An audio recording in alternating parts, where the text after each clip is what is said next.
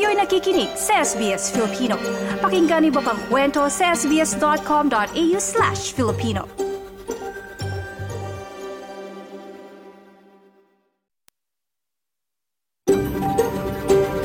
SBS, a world of difference.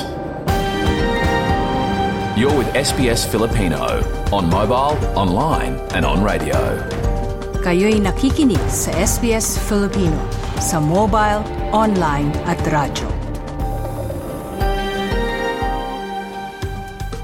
Nais naming kilalanin ang mga tradisyonal na nagmamay-ari ng lupain na kinakatayuan ng aming himpilan. Nagbibigay galang ang SBS Filipino sa Burundjeri Woiburong People of the Kulin Nation at nakakatandang miyembro ng kanilang komunidad noon at ngayon. Kinikilala rin namin ang traditional owners mula sa lahat ng lupain ng mga Aboriginal at Torres Strait Islander kung saan naroon ang aming mga tagapakinig. Ngayong Webes sa SBS Filipino, hirap ka bang makabili ng sariling bahay sa Australia dahil sa mataas na interest rates? Magkano nga ba ang kailangang annual income para kayaning bumili? Tutukan! Na-notice ko talaga dito sa Australia is a very short Christmas time. And of course, tayo naman sa Pilipinas, we have the longest Christmas in the year starting ng September. Detalye ng mga magaganap na Pasko Festival sa iba't ibang estado, pakinggan. At mga dapat gawin sakaling makainkwentro ng pating sa dagat, abangan sa Australia Explained.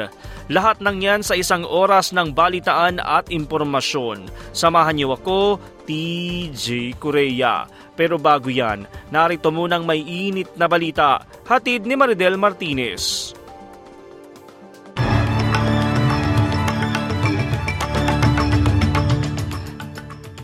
Magandang umaga para sa SBS Filipino. Narito ang mga pangunahing balita ngayong katatlumpung araw ng Nobyembre, taong 2023.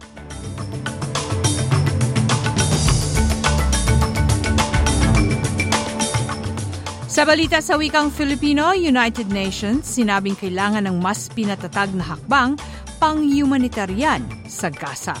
At Pilipinang bihag ng Hamas, nakalaya na.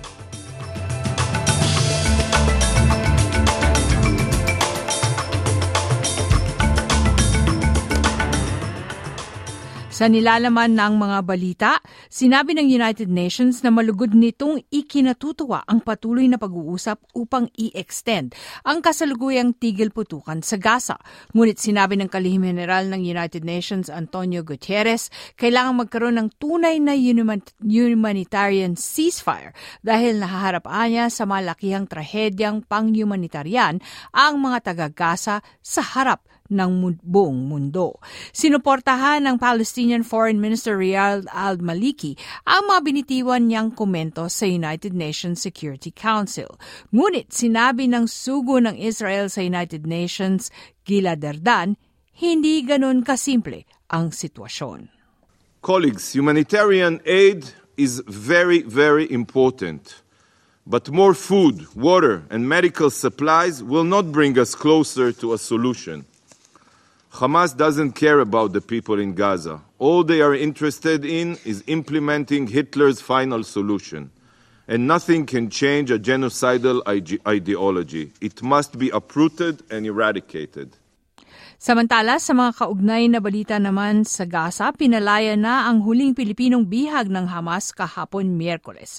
Sinabing lahat na ng mga Pilipinong bihag ng grupo ni, na nabihag ng grupo noong ikapito ng Oktubre natagpuan na. Kinumpirma ng Embahada ng Israel na nakalaya na si Noraline Babadilla at nakarating ng ligtas sa Israel. Siya ang ikalawang Pilipinong nakalaya mula Gaza. Kasalukuyang sumasa ilalim sa medical evaluation sa paggamutang Telham Schumer sa Israel ang Pilipina upang masiguro ang kanyang kalagayan at kalusugan. Ang caregiver at kanyang kapartner sa Gideon Babani ay bumisita sa malapit na kaibigan sa kibbutz ni Rim noong nakarang ikapito ng Oktubre.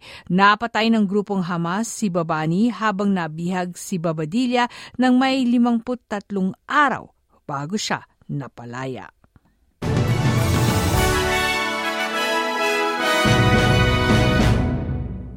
Sa ibang balita, nahaharap naman sa pressure ang Australiang may pakitang ginagawa nitong lahat ng makakaya upang mabawasan ang greenhouse gas emissions habang nagpupulong ang mga leader ng pandaigdigang komunidad sa Dubai para sa mahalagang usaping pang climate change. Sa pinakahuling ulat mula United Nations kaugnay ng emission, may mga lumalabas na babala na ang mundo'y mabilis patungo sa 2.5 hanggang 2.9 degrees Celsius ng warming, higit sa layunin ng kasunduan sa Paris na 1.5 hanggang 2 degrees.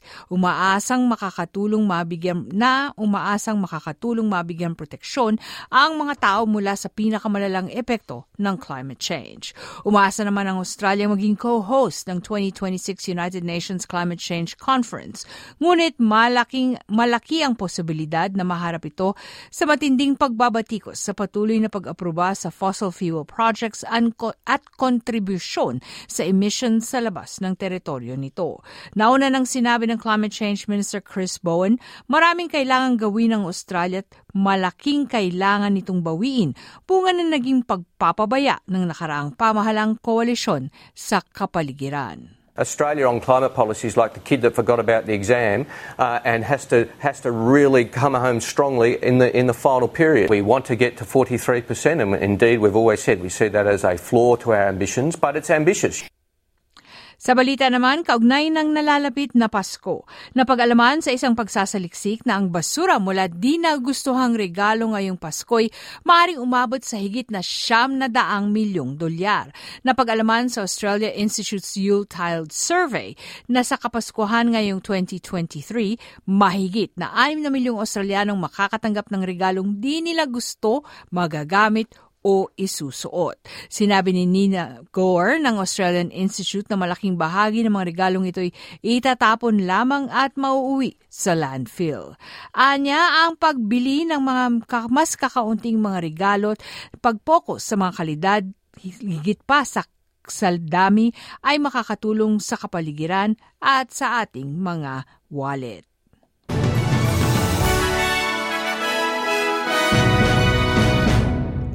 Sa palitan ng salapi sa Reserve Bank, ang Australianong dolyar ay magkatumbas na 66 na sentimong dolyar Amerikano.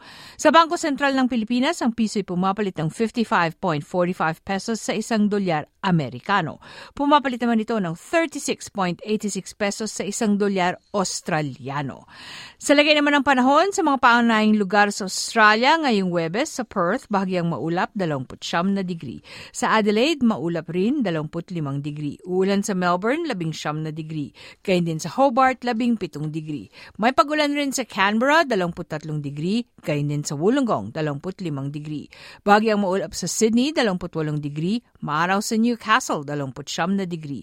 Kaya din sa Brisbane, 35 degree. Maraw rin sa Cairns, 38, 34 na degree. At maaaring umulan sa Darwin, 34 na degree. Ito po si Maridel Martinez ang yung naging tagapagbalita.